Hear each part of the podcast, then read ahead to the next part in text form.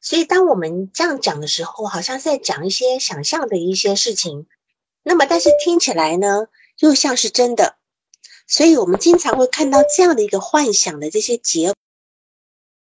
年人的，在一些成年人的身上去看到的。譬如说，我上次提到我那个案例，对吧？哈，就是他明明知道他自己迟到了，可是他他在他的幻想世界，他觉得我应该要等他，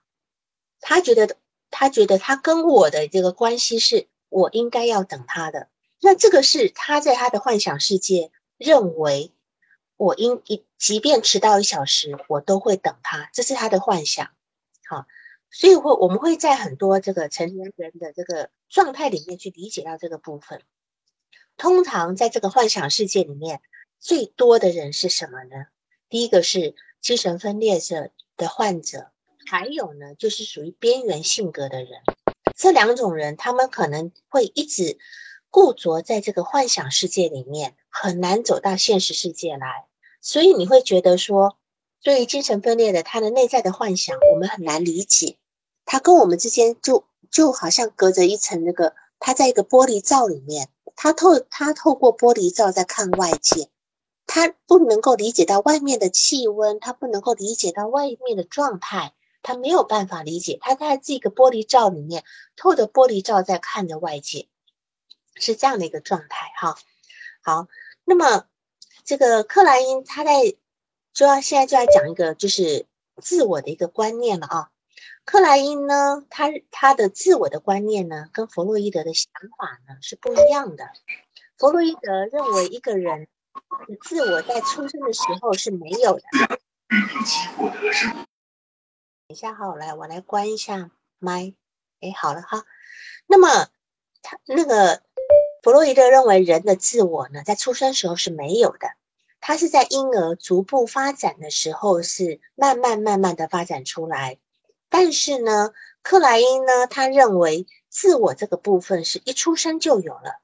就也就是说，孩子一出生就可以感受到焦虑，并且呢，孩子在出生的第一分钟开始呢，同时也具有这个防御机制，就是同时。也同时具有最原始的客体关系，那这些都是一出生就有了。可是，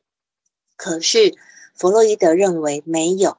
弗洛伊德认为一开始没有自我，一开始没有客体关系这样子。那么，嗯，克莱因他认为这些都是一出生就有了，有防御机制，有客体关系，还有自我。但是这个时候的自我呢，是处在一个分裂的状态。他跟这个孩子呢，发展到六个月比较整合，那个自我呢是不一样的。而且最早的自我是一种高度无序的一个状态，好，一个没有组织的状态，也没有，也不是一个整合的状态。所以一开始呢，就从一个很我们我们常常常会用一个术语叫做碎片化的自我，就说啊，我们说这个人的自我是非常碎片化的。讲的就是他最早出的这个状态，从一最早的一个碎片化的一个状态呢，逐渐逐渐走向整合的一个倾向。那个这个是一个自我的一个潜在的一个能力。那么我们可以把自我呢理解成是一个在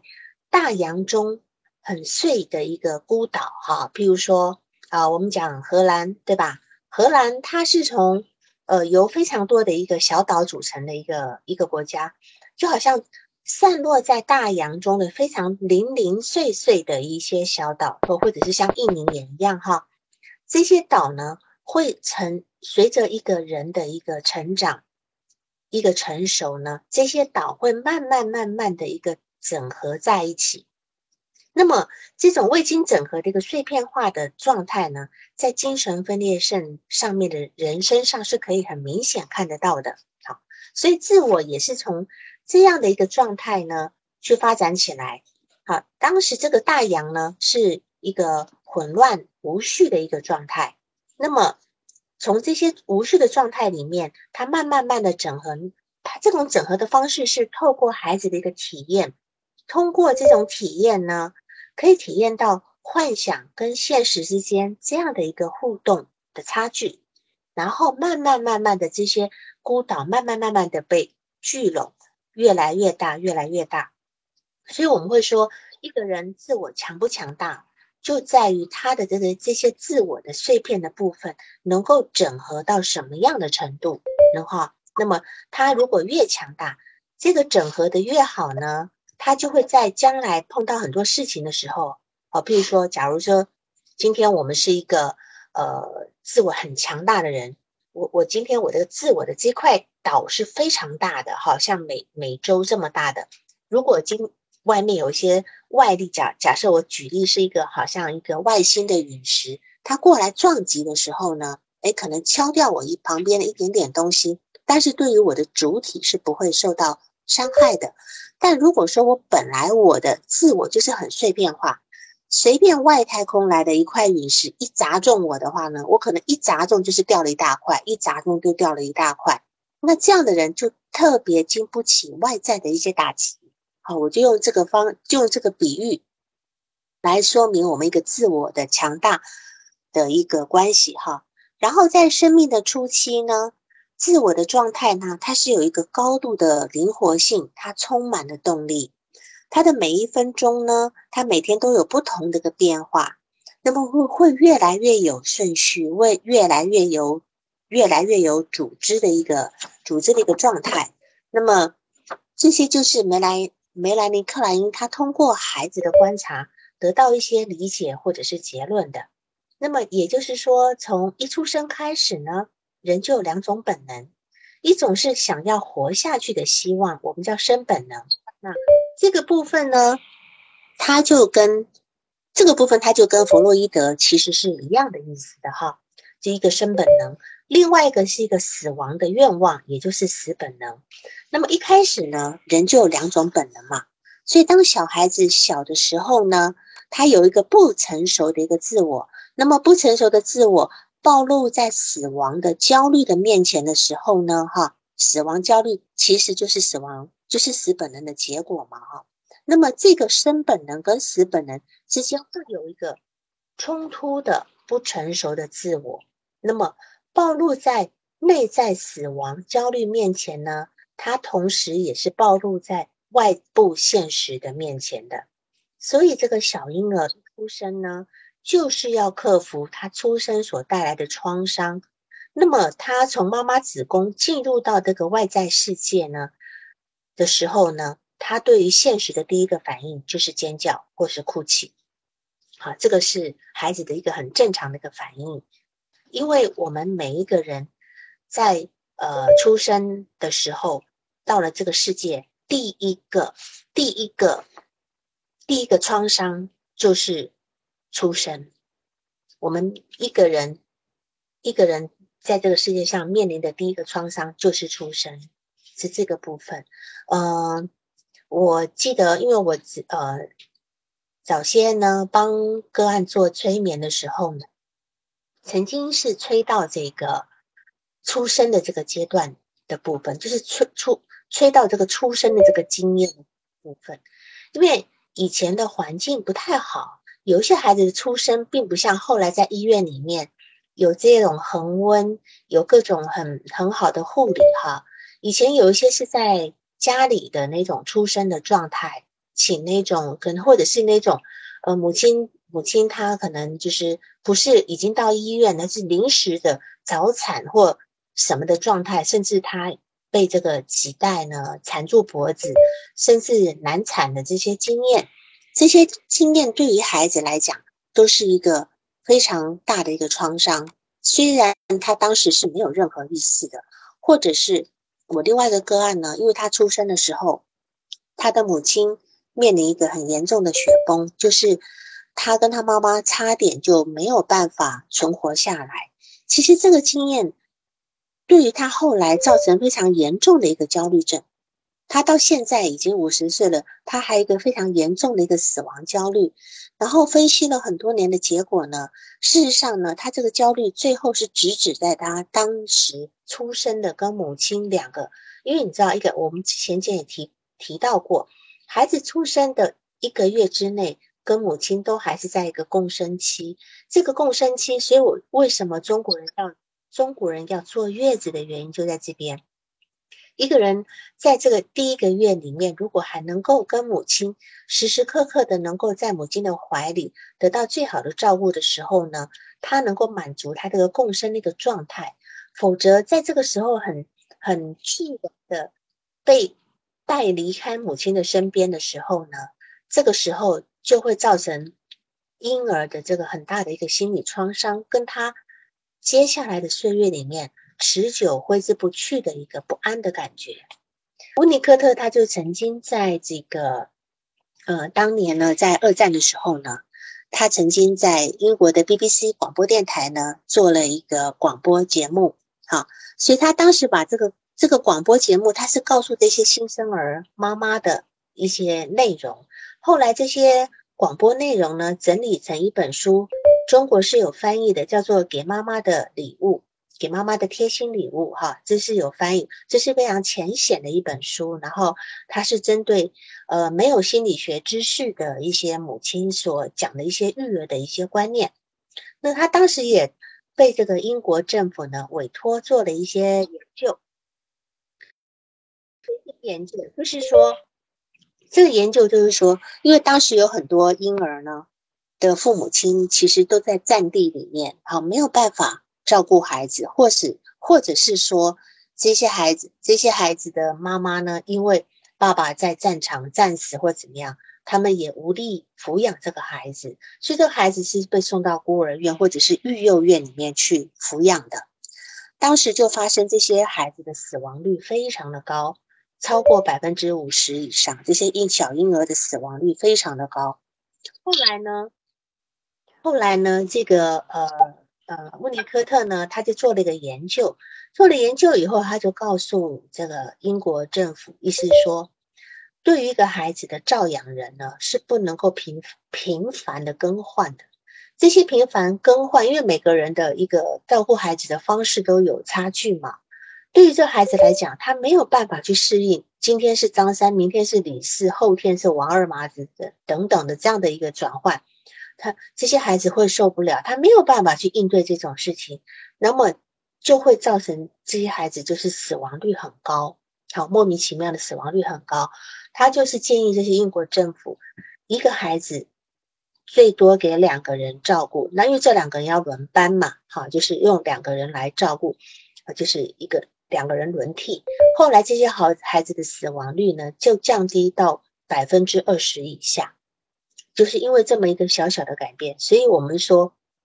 一个恒定的课题呢，对一个孩子是非常重要的。好，那么我刚刚讲到，就是说，这孩子呢，从妈妈的子宫到了外在世界呢，他第一个是现面对现实的反应就是会哭泣，好，会哇哇大哭。那这个时候呢，护士会把孩子清洁一下吗？把孩子包包起来，对吧？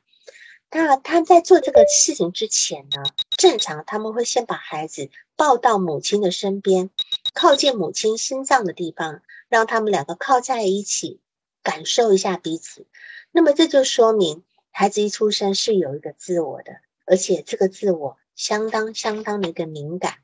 那么之所以这么说，是因为我们知道呢，婴儿此时正在经历一个创伤。就是从妈妈子宫里面来到这个现实的社会，也就是从一开始，妈妈是怎么喂养这个宝宝，怎么抱持这个宝宝，怎么对待这个宝宝，所有这个妈妈跟孩子之间的互动呢，还有妈妈是怎么对待这个孩子呢，都会影响这个孩子人格的一个发展。好，好，在这边有没有人要提案例的？如果没有，我就继续说啊，就说私本能这个部分呢，会被小宝宝借由攻击性表达出来。那么一部分的死本能呢，就会被投射到外部的真实客体上面。那么如果当一个妈妈呢，她可以提供好的哺育、好的乳汁的话呢，这个孩子他会有一个很好的体验。但是如果这个孩子感觉到饥饿的话呢，他就会感觉到非常的糟糕。那么他的现他的幻想里面，他的世界就变得很坏、很糟糕。那么生本能是通过好的情感表达的，它是会被投射到好的课题上面。那么如果这个孩子感到饥饿，他就是把死本能投射到外面坏的地方，就是坏的乳房上面。好，那么这时候他，因为他他还在一个共生阶，他还在一个共生阶段嘛，所以他会觉得啊自己是不好的，外界是不好的，乳房是不好的，妈妈是不好的。哈，尤其最重要的是，他感觉到自己是不好的。所以我们这里呢，我们就可以理解一下，为什么有一些人他总是做一些破坏性很高的事情呢？他为什么去做一些让家很不理解，然后损人不利己的事情呢？啊，比如说我们生活中周遭有很多人是这样子的，那是因为他们的死本能在发挥作用。那么，因为在呃生命最初的时候呢？婴儿如果他没有体会到足够多的好的情感呢，他就会比较靠靠向死本能的部分。这个死本能在意味着就是他所他所认识到的这个世界都是不好的，自己也是不好的，所以他就会做一些总是破坏性很高的事情，譬如说那些反社会人格啦，还有那些呃。边缘性人格这样子，那么边缘性人格跟反社会人格呢？他们就会认为说，他们为什么会没有内疚感？他们为什么会觉得我做做错事情，我做了一个伤害别人的事情，我为什么会觉得不是错的？我为什么会没有内疚感？因为他他认为这个世界对我就是不好的，就从这个地方开始，他认为世界对我是不好的，我是不好的。所以我也用这个方式来回应这个社会，回应这个外界的人，所以他不会有觉得自己做错事的时候。所以我们我们在咨询里面，我们几乎是碰不到反社会人格的，因为他们不会来咨询呀，他们只会进，他们只会进监狱，他们没有内疚感。那么会进会进会进会进到这个呃会进到这个咨询室里面的人，如果他是一个反社会人格。那一定是他有一些人际上的困难跟需求，他因此而觉得痛苦，他想不通。好，这跟自恋型人格一样，就是恶性自恋一样，还有边缘性人格，他们之所以会进到咨询室的原因，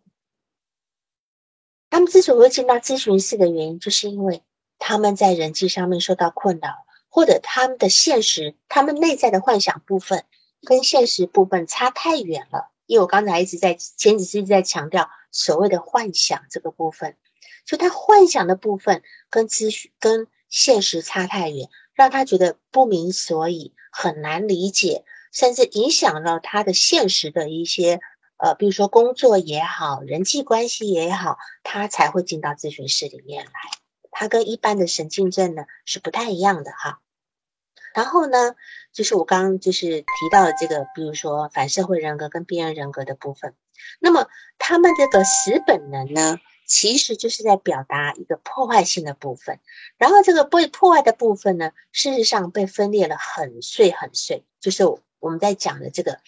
呃破碎的或者是呃碎片化的自我，它其实在死本能这个部分，它是还没有办法整合，整合的越好，就等于它的生本能就越强。好，生本能就是代表一个爱跟希望的这个部分，死本能代表的就是一个破坏、死亡的一个部分，这样子。那么这个时候，如果你的死本能呢，在在运作的时候呢，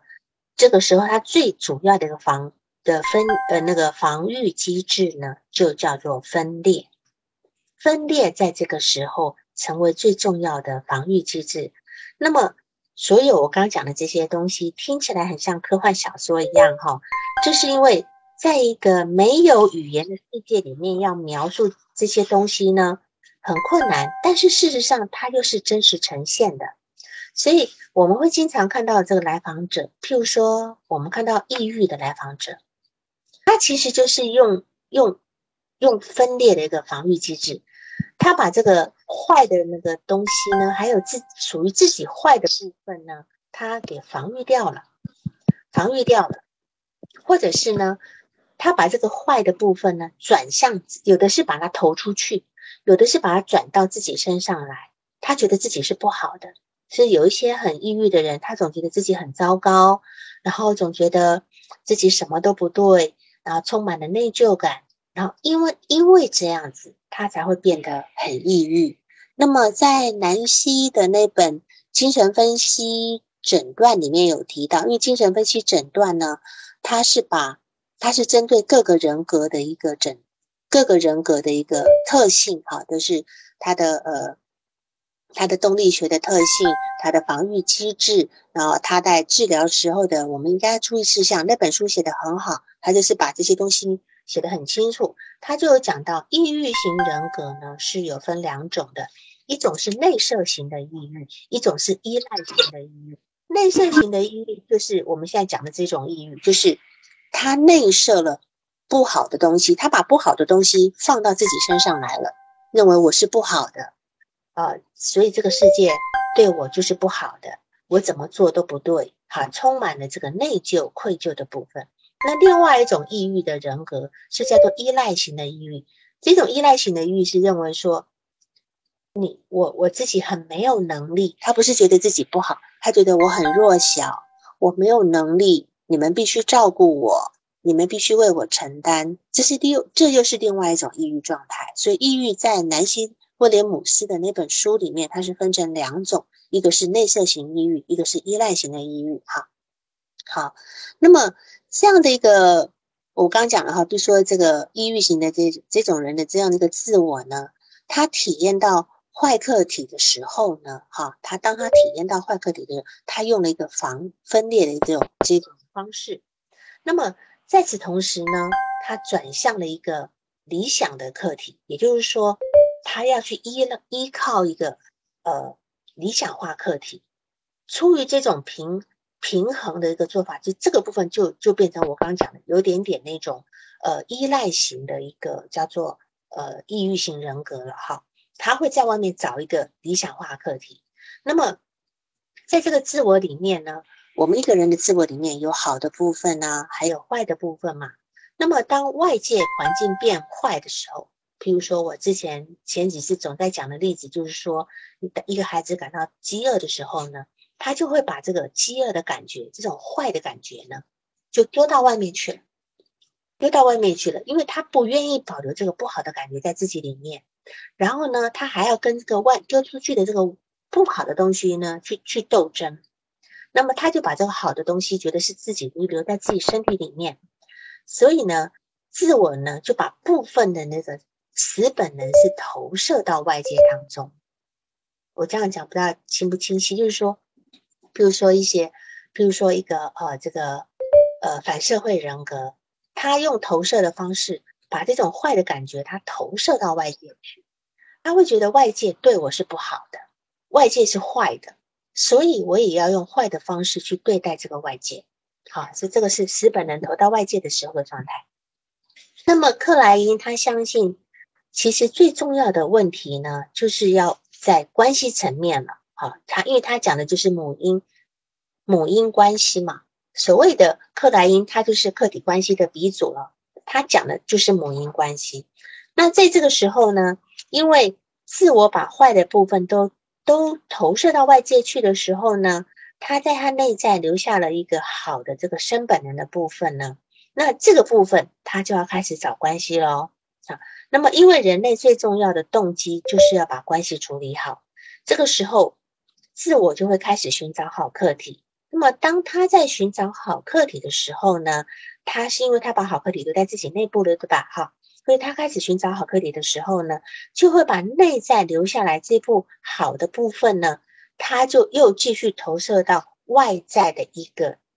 一个客体身上。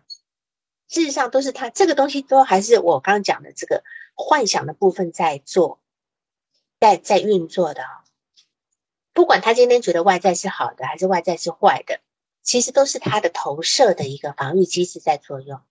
所以为什么我们有我们很多来访者，他会在我们的咨询里面一开始，他就会用这个投射，他会把咨询师认为是一个最好的人，他会去理想化咨询师。但是呢，他如果理想的越厉害呢？其实你就要注意了，他是在为后来的这个理想幻灭而做准备。最常会说的话就是说，理想是为了攻击做准备。但事实上讲的更明白一点，就是我们当我们去理想化一个人的时候呢，其实我们就等着我们的理想化破灭，对吧？这种事情最常发生就是在谈恋爱，在谈恋爱里面呢，我们觉得，哎呀，这个一要一见钟情，再见倾心，对吧？我们觉得对方样样都好，啊，他。呃，连剔牙都都帅的不得了哈，就是这样的一个状态。可是呢，慢慢慢慢的，你的理想化慢慢慢慢幻灭掉了，你会觉得这个人怎么做都不对，怎么认都不好。那如果说你是一个在用用这种分裂的一个分裂跟投射这个方式运作的太厉害的人呢，就表示你是越不成熟的。越不成熟的这个状态，那你当你在面对一个人的时候，你总要失望的，因为你会先去先先会去理想对方，然后再觉得再再觉得啊，这个人果然真的是很不好，我每次会碰到坏男人啊，什么什么的哈。所以为什么有些女人说我总碰到坏男人？因为你把坏男人的样子投射出去了，就算是好男人到你的手上，到最后。你也只看到坏的部分，这样子。好，那么就说这个克莱因他在描述这件事情呢的一个方式呢，他最早就是用好乳房跟坏乳房的方式来讨论的嘛。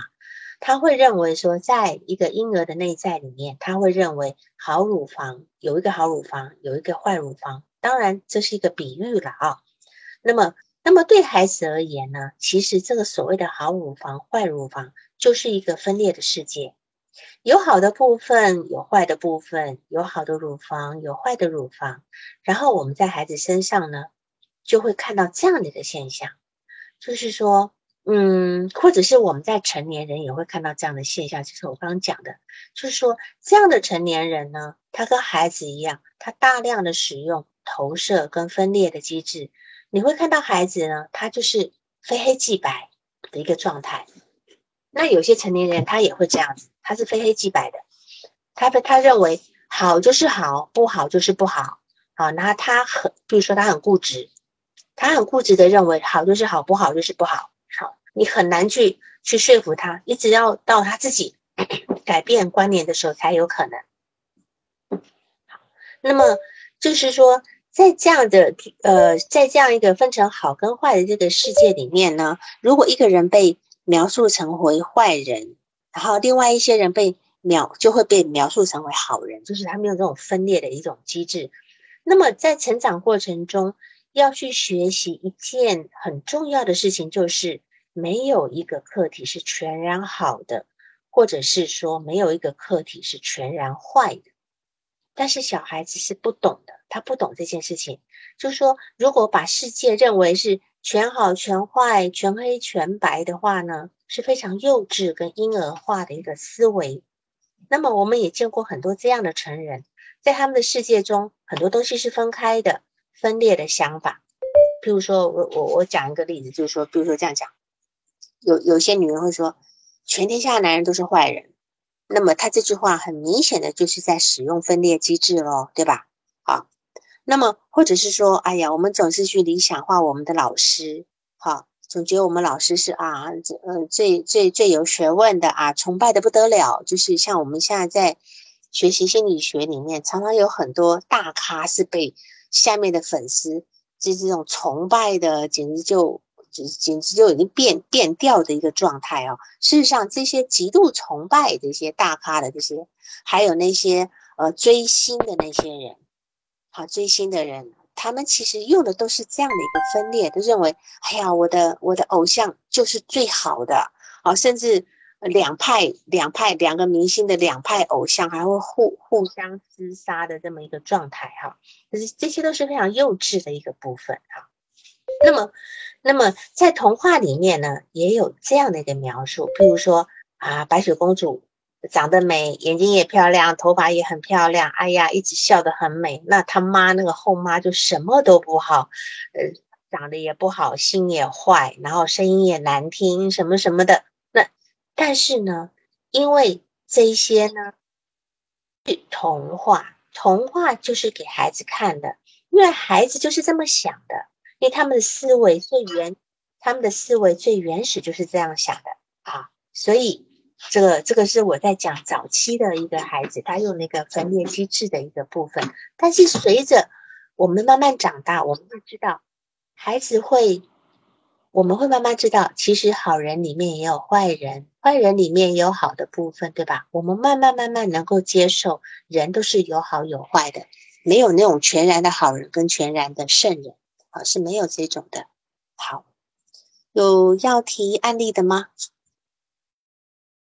有没有要提案例的？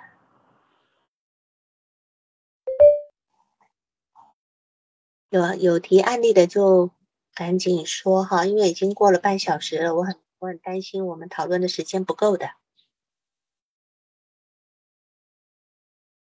好，那么呃再来说，就是我们早期的一个早期的自我呢，它跟两个客体都有关系，所以最我们最原始的客体呢，就是乳房啦。那么乳房呢，又被又被婴儿分裂成两个部分，一个是理想的乳房，一个是破坏性的乳房，对吧？所以说，他们如果呢能够在养育的过程中得到一些好的体验的话呢，他的幻想跟现实就能够融合在一起，因为他的他的现实是好的，然后他的幻想也觉得也觉得应该是好的，所以这个部分他就会觉得很舒服，很融合。好，那么因为在好的体验当中呢。他的理想客体跟他现实中得到被喂养到很满意的那种体验能够融合在一起啊，但如果说他的体验比较糟糕的时候呢，他的被迫害的幻想就要他他就要承受这种被破坏的幻想的痛苦了哈，那而且这个被破坏的幻想就会被加强了，也就是说。他经历的糟糕的，他就跟这个糟糕的现实就融为一体了，然后这个现实又更回来加重了他这个被迫害的部分。所以当小宝宝有好的体验的时候呢，嗯，刚才有人说话吗？嗯，老师可以听到吗？听到了，听到了。嗯嗯，我想报个案。好，那你说吧，你先说好，我先暂停在这边，你说。嗯嗯，我想报个案，嗯，就是这个个案呢，大概就是呃，就是二十三岁，呃，他是一他是一个就是呃学校的中学的心理老师，呃，他大概问题就是，呃，他他他据他描述，据他就是根据那个边缘人格障碍来呃判断，然后他爸基不基本上都符合，呃，然后他的爸爸在小时候会虐待他，会打他。呃，然后也会虐虐待他的爷爷，呃，然后就比如说把他的爷爷捆到床上，或者是关在厕所，一关就关一天，呃，然后他是他现在就整个人就偏比较自恋，我不确定他是不是自恋人格障碍，呃，但是他这整个整个比较自恋，呃，就是，嗯，他在跟我咨询的过程中。呃，他会攻击我，他会说，呃，你看你作为一个新手咨询师，呃，可能你的这个干预都达不到县城级别的，你就是那种村村级别的，就是那种 村村级别的，还是那种呃五六个人的那种小村村，还不是一二百人的大村，然后他就会这样攻击我，嗯嗯嗯，然后。然后最近呢，他会给我报梦，呃，他在梦里头都会梦到有僵尸在追逐他，啊，或者是，呃，一个梦是说是，呃，在一个，嗯，我可以具体描述一下这个梦吗？好呀，你尽量简短一点。嗯，好。呃，尽量简短一点，就是说他他就是去了一个核辐射的地方，那个地方核已经泄漏了。呃，然后他就想逃出来，然后他在逃跑的过程中，就会有几百号僵尸围住他，呃，然后最后僵尸退却了以后，他呃一呃他会记得，呃他他记不清楚僵尸是怎么退却的，他告诉我是两种可能，一种可能是有一个女的救了他，另一种可能是这个僵尸自己退却的，然后第二个梦是，呃，第二个梦，呃，第二个梦是他梦到，呃，有一个中年男人，大概三四十岁，然后那个头被刀子割了下来，然后把他那个头扔到了油锅里，然后他就回家去见他的爸爸，他就给我讲了这两个梦。首先呢，第一个梦呢，我觉得是这样，就是说，因为我刚才也讲到这个婴儿的一个幻想世界哈。他说，在这个核辐射的一个环境里面，其实就是在说明他其实内在的一个幻想呢，就如同他内在的世界，就如同核辐射的这个世界，它已经是被污染的这个世界，很糟糕的一个世界。那当然，这个僵尸代表的就是一个坏客体了，你能理解吗？哈，因为这个人很有意思哈，他是一个边缘，他他这么一开始用这么的攻击你的部分呢，首先他边缘的味道很重的。好，它边缘的味道很重的，但是边缘人格跟人家建立关系的方式，就是先用攻击的方式跟你建立关系的。我们一般来讲，正常的神经症人格来跟你建立关系，他们通常都会先用友好的方式，因为他们有比较好、比较完整的一个成长过程。可是边缘人格他的问题，其实是在很早期的，就是我在现在讲这个偏执分裂位的时候，他们大量使用投射跟分裂的防御机制嘛。那么你这个个案其实你报的还挺刚好的，刚好我们在讲得到这个部分哈。然后他提到一个女的救了他，我觉得这个女的应该是你，你理解吗？嗯，可以理解。我我也是在想，我当时跟他说，我说这个女的可不可能是你幻想的，就是出来的一个，呃，就是比较好的女朋友啊？什么？她虽然是单身嘛，啊，但是我我。我是在想，他是不是想幻想有一个女朋友走到他的生活里，然后把他从这段不好的这种童年的阴影里解救出来？但是我没想到是我，因为他目前来，通常咨询师是他跟你做多少次了？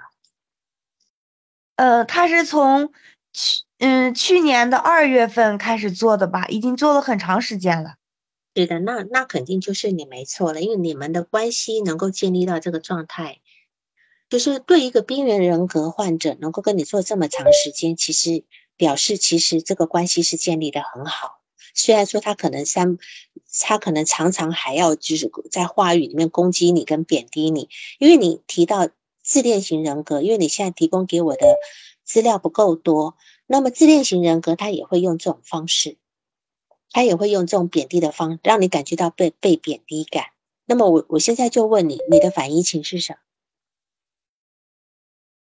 你对于这个来访者，你的反应情是什么？能够说一说你的感觉吗？嗯，他攻击我的时候，我我有有时候会焦虑，但是我还是把他当做一个弟弟来看待，因为他比较他比我小，嗯，比我小几岁，嗯，这个是个男孩是吧？对他是一个男的男男孩子，这个男孩子不是，呃，就说。其实你不管是面对边缘或面对自恋型人格，你最重要的就是你身为一个咨询师，你的敏感度，就是你你要很敏锐的去捕捉你内在的感觉啊。譬如说我我在面对一个呃自恋型人格跟兼边缘状态的人的时候呢，我我最近有个个案是讲，就是我们是目前是做了大概有快八十次了嘛。在前四十次的时候，我每天每次跟他咨询，我都要吃很多东西，因为我会很饿。因为这个人就是在他就是贪很贪，他一直在在在想要，就好像今天在喝那个喝奶一样，他把你抽干的那种感觉。那就是这种身体感觉，你要去抓你的身体感觉，你的想法，还有甚至你你你的呃，比如说你你会不会觉得头脑特别僵硬啊？等等等，你要从这种感觉去。去体会到，有时候你会有跟来访者一样的感觉，这叫一致性反应情。哦，嗯，老师，我想起来了，就是他攻击我的时候，我会比较，我会比较害怕。有的时候他火了，火了以后，他会，他就会故意的吃很多的东西，就就在咨询中开始吃那个花生豆，他会发出那种很大的声音，然后我会想办法把他安抚好。哦，然后但是呢，我我也会有这种害怕的感觉。你们是面询是吗？嗯，哦，我们是，我们因为离得比较远，我们是网络咨询。网络咨询，你还能够感受到这种害怕的感觉。呃，他的这种攻击会很强，因为他他自己也是学校的咨询师，他很明白就是在咨询的过程中是不可以吃东西的，但是他有两次是因为我没有给他很好的反应，呃，没有达到他离他理想的反应，然后他就会开始吃那个薯片儿，就发出特别大的声音，但是我在嗯嗯，说，但是我在跟他共情之后，呃，把他的这种愤怒释放出来。他就能停止，他就可以不吃了。他觉得他的愤怒，呃，被看到了，然后他，他就不吃了。就挺有意思，就是说，你看，你来访者他在发泄愤怒的时候，是用吃花生豆或吃薯片这种制造出很大响声的这种这种状态，对吧？哈，那事实上，你你就会感觉到这种感觉，就好像今天一个一个婴儿被激怒的时候。然后你今天还要喂养他的时候，他就在撕扯、撕扯、撕扯你的那种感觉，因为这种感觉是让你感觉到害怕的。嗯，隔着电影，呃，隔着这个荧幕，你还会觉得到害怕，就是你就知道他的攻击性有多强。所以这个人，如果按你这样讲，他诊断为边缘是没有什么大问题的。那你还你那在这个部分来讲，你应该是做到蛮到位的，才能够维持这么长时间。嗯，嗯，老师，我是想说一下，呃，是他对他爸的判断，他觉得他爸爸是边缘，哦，然后我对他的边缘的呀。看你对他判，你对他判断是什么？我对他的判断是自恋。啊哈，因为是这样子，边缘呢，在我们的从你如果是用精神分析的角度在看呢，边缘它可能是一种状态，就是说，呃，今天一个人从正常。到有心理问题的话，可能就是神经症，对吧？然后再过来是个神经症水平的，然后到边缘水平，就他的状态应该是到边缘水平的状态。哦，我在边缘再往上去就是精神分裂状态因为他的这这个种种的这个在在自，因为自己已经是一个咨询，已经是一个心理老师，他在这里面的回应还是蛮蛮奇怪的。那么你要你想要。督导的问题是什么？嗯，我想要督导的问题就是，嗯，怎么就是让他，嗯，嗯，就是针对这个梦吧，还是怎么样给他，就是把他的更多的这些问题，就是向前推进一步。他觉得我们俩的进度有点慢，他他是这样觉得的。嗯，他希望达到什么样的进度呢？他的目标是什么？嗯，他跟我说，嗯，他很害怕我，他很害怕我去督导，但是他又希望我去督导。他希望我督导，他是觉得我们俩的进度有点慢。他害怕督导，是害怕督导之后得出结论就是他比较边缘或者自恋或者到人格障碍的这个水平，然后就好不了了。他为什么会有这样的一个想法？好，那那这个部分我们因为。你给的素材不够多到一定可以去诊断他是一个什么状态，但是他今天来，你还是没有告诉我他今天来做咨询的目的是什么。那么你今天要告诉我，你说你的你的督导目的是想要推进你们的咨询，对吧？嗯，对。但是你没有告诉我你的困扰在哪里，对吧？他的困扰，他他，你的他。嗯，我的困扰就是，嗯，我已经很贴着他走了，但是他还是觉得，还是觉得我是这个村村级别的水平，嗯，而且他还，而且他还是不太信任我，嗯，他会跟我说一些他在生活中，呃，一些人背叛他的经历。嗯，但是我我我给我的感觉就是说，他在向我表达，嗯，他在生活中被人背叛的经历，其实是在向我表达我们俩之间的信任并不够多，嗯，他并不并不信任我，而且他发现他想信任身边的人特别的困难，对，哦，而且那么这个地方你给他解释了吗？嗯，这个地方你给他解释了吗？对于你现在讲的他这个情形，是吧？嗯，他总不能信任别人，甚至不能够信任一个跟他做了一年多的咨询师。嗯，那么你解释的这个情形吗？嗯，我我的解释就是说，嗯，其实你你你，其实你是特别想有一个嗯人可以相信的，你特别希望有一个人可以相信，但是在你的嗯生活过程中，嗯，你可能遭受到了各种各样的欺凌呀，或者是你父母的对你不好的对待，所以你你很想去相信，但是你发现你很困难，所以这里其实让你挺伤心的，嗯，然后他会告诉我说。嗯，他会告诉我说，呃，只有不相信别人才能活下去，只有不相信别人才能活得很好，呃，相信别人会很容易，但是如果不相信别人，他就他就会表达这些意思。对，那么如果说假设今天这个部分呢，给他一个理论上的解释，因为你们两个都是心理学的人嘛，对吧？如果说按照克莱因的理论来解释，当然用弗洛伊的理论解释也可以，就是说。他的内在是没有那个好客体的，就说他，嗯，他心里有什么，他才能看到什么，对吧？他心里没有那一种信赖的因子，他没有那个部分，他是看不到那个东西的。就算今天有人曾经是可以让他信赖的那个人的，在他眼前也就飘过，他抓不到，因为他没有那个那个部分可以去抓住那样的人。那么，就是他内在充满了那种早年。被恶劣的对待，所以这个部分呢，就让他形成一个他的世界是一个很糟糕的世界的一种认知，一种内在世界的一个认知，对吧？所以他今天就是处在一个辐辐核辐射的一个环境里面，核辐射里面你所碰到的任何东西，可能都带着核辐射，你你根本没有去办法接近。他这个梦是很明显的在说出这么一个他的一个内在幻想的状态，很很鲜明的一个状态。然后那些僵尸也都是他所认为的那些破坏型的客体，迫害的客体想要迫害他。嗯，理解我这个说，就说你来，你跟他能够解释这个部分，但是你说他的内在这么糟糕了。这么糟糕了，我们如何能够去让他开始能够有个疗愈呢？如果按照弗洛伊德的理论，你觉得你应该要做怎么样的一个怎么样的过程，才能够去疗愈他这个内在世界呢？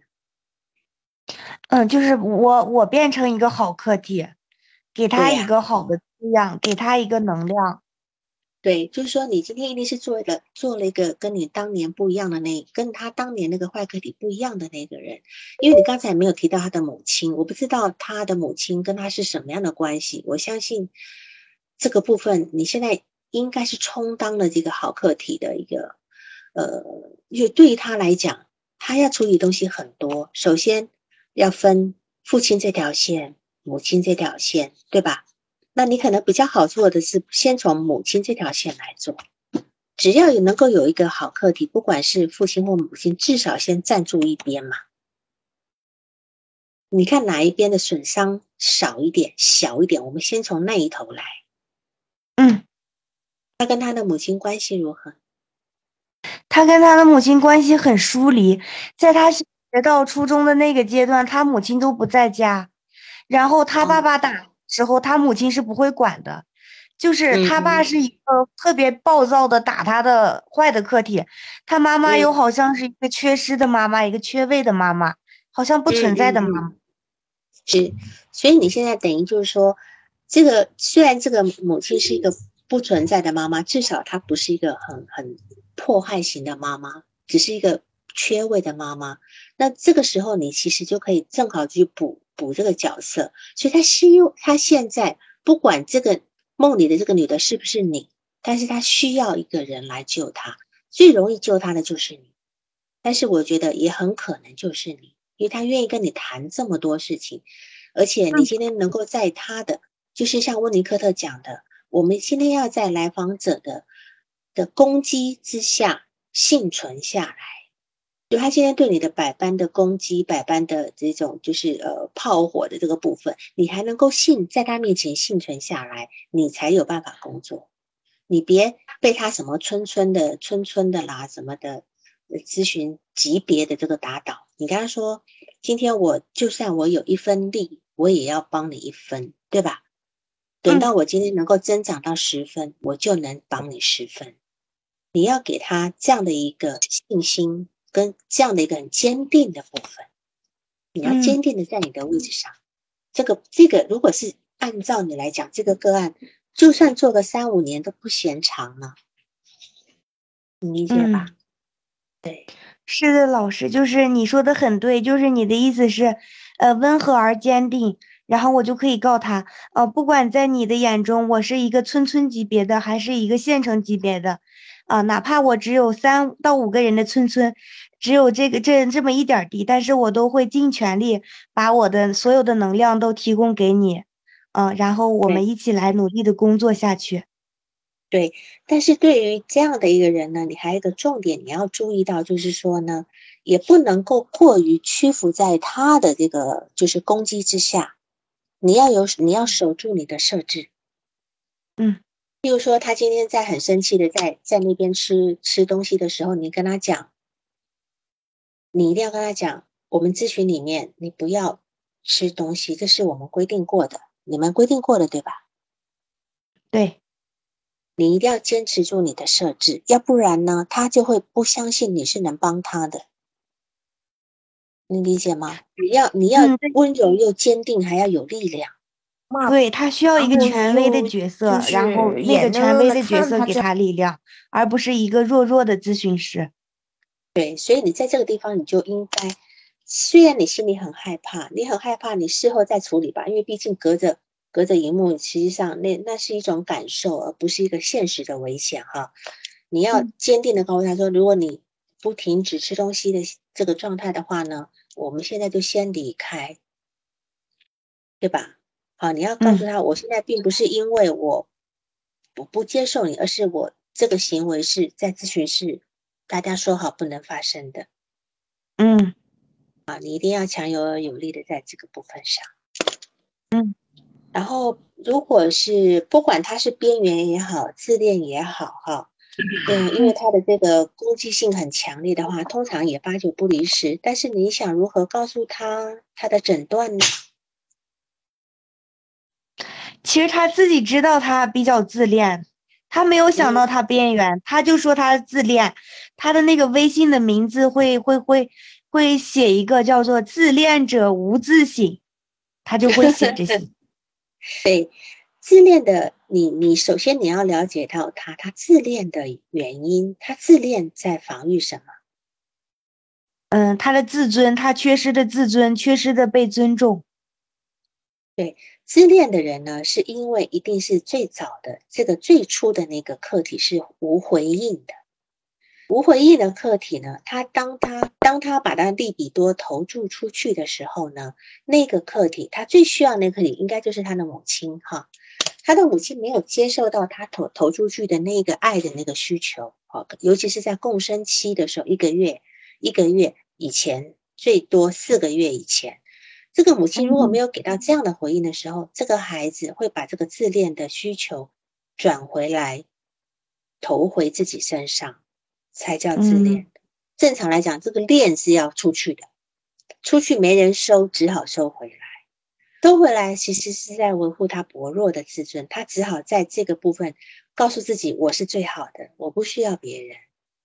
嗯，啊，他防范他自己内在的受伤感。当然，这个部分你是可以给他提供这个解释的。嗯，就是我可以跟他说，嗯，老师，我可以跟他说，就是你在四个月的时，大概四个月的时候，其实你是挺需要妈妈。不，不要这么说，我们不要讲太多太细的部分，我们只跟他说，你的原初课题，比如说你的母亲，其实因为他也这个是一个事实嘛，是缺乏回应的。当你在缺乏回应的时候呢，你就要想办法。当没有人爱你的时候呢，你最初的那个利比多你会投回来，你就只好爱自己，对吧？爱自己的时候，而且你要很坚定的人，觉得自己是好的，你才不会受伤，因为没有人觉得你好呀，没有人给你这种信念的部分，你只好自己认为自己是好的。嗯，那他现在确实也是觉得自己，而且他这这个部分一定是很夸大的。可能跟他的现实是不是真的那么好，应该是有距离。然后这个部分我们也不着急的去去拉近他这个现实跟幻想中的这个差距，这个部分是由他自己来发掘的。嗯啊，比如对，譬如说我有一个有一个也自恋型的人个案，他他会跟我讲，他说他想起这个咨询的前两年的那个行为，他觉得很很羞愧，因为他那前两年一直一直跟我作，一直攻击我嘛。哎呀，现在慢慢慢慢他的现实感回来了以后，他说：“哎呀，想起以前那个时候，觉得好丢脸。”就是他自己已经能够意识到那个问题，所以我们不需要特别去揭露这个部分。他当他的意识，当他的现实感回来，他就能够看到那个部分。他现在还在一个分裂状态。嗯，好吧，嗯嗯。然后第二个梦就是梦中他梦见一个三十四四三十四三四十岁的男人头被切掉了，丢在油锅里，是吗？对。哦，那么这个部分，我们一般做解梦的话呢，这个部分你有让他联想？嗯，我问他，我说你是年男人，他联想到谁？嗯，我问他，我说是是你爸爸吗？他说不是。我说是你身边的人吗？他说不是。我说是你自己吗？他说不是。你这样问就不是了，因为你给他设定范围了。你问他说中年男人，你联想到什么？他不一定联想到人呐。嗯，好吧，或者说这个场景让你联想到什么？嗯，它不一定是一个人对人的一个联想，有可能是一个场景的联想。嗯，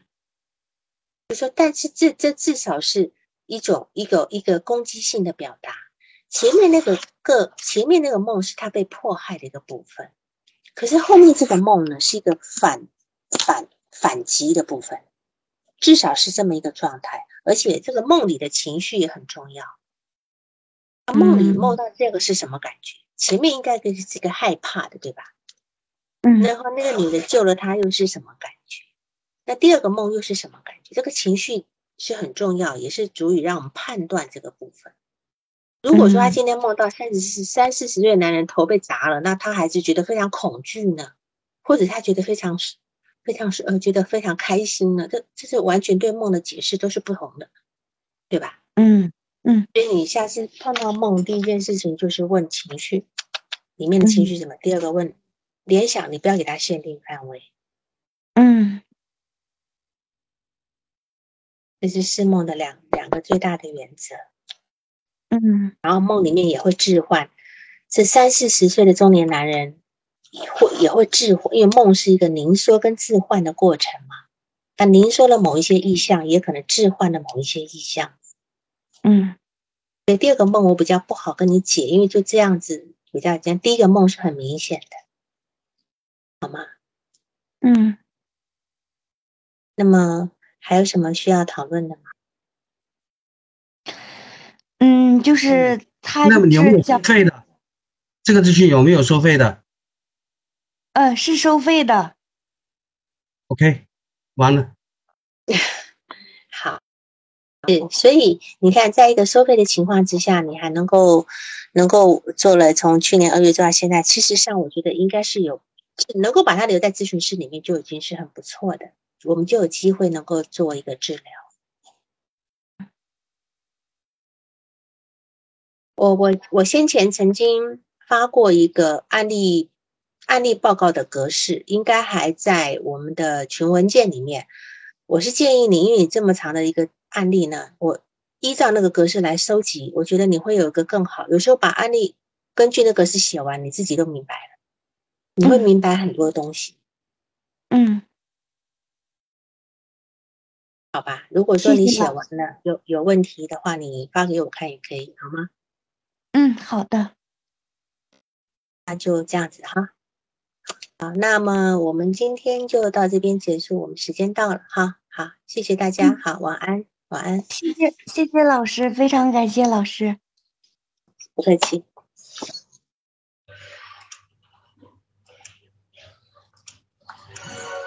心理咨询师之家是一个专业服务于心理咨询行业的免费平台。通过整合互联网优质的心理咨询行业资源，为心理咨询师同行免费提供包括督导技术支持、学习、交流、成长和工具等在内的专业全方位综合服务，为咨询师同行们做公益，我们是认真的。官方 QQ 群七九八三七五五一八。